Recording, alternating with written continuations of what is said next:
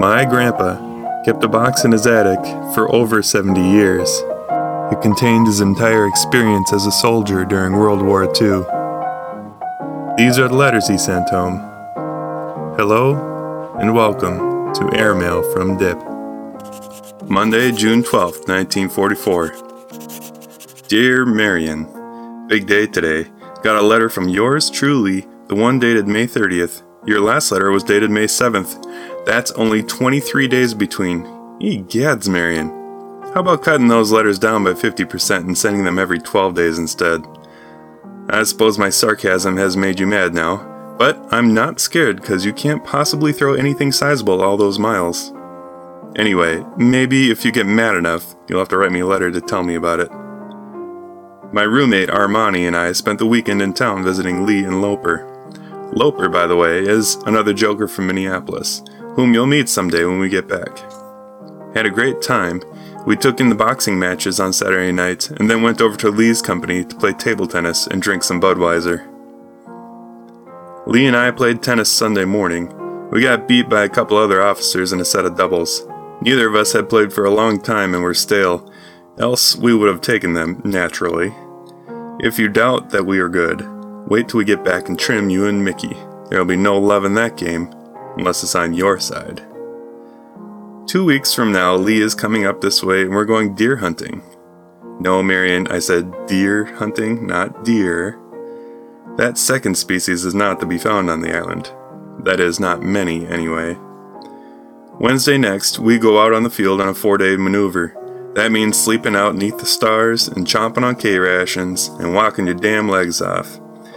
I happen to be an umpire on this one, so I'm lucky enough to rate a Jeep and a driver. On the last one, I had to establish and maintain a battalion OP atop the highest peak I've ever seen. Had to climb it with a full pack plus water, rations, blankets, and radio. I had three GIs to help carry things and ended up carrying all three of them too. No, I don't have a picture to prove it. You should know an officer's word can be depended upon. Anyway, we have to live on the peak for three days and nights, all while spying on the enemy. It was sort of fun, but we suffered from lack of food, water, and blankets at night. You can see your breath round here at night now. It's our winter season, you know. It certainly doesn't seem like June to me.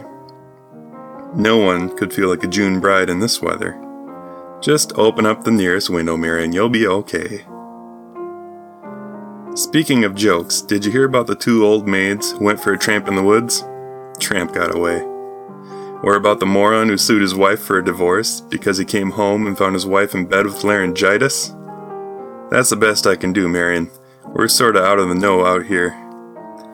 Hey, that score you said was so awful. That 70 you had at Meadowbrook. That was nine holes, wasn't it? Or else, who are you trying to kid about being a poor golfer? So George has swung over to Miss Mauser. That's sorta mean, isn't it?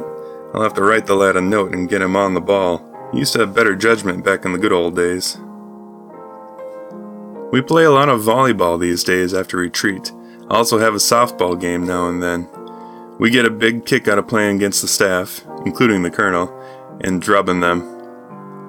Wish you could see this moon we're having down here, Marion. It's really wonderful. Would you care to take a ride around the Lake of the Isles in my roadster tonight? I'll be right over to pick you up. Don't dress, we won't stop anywhere, just ride.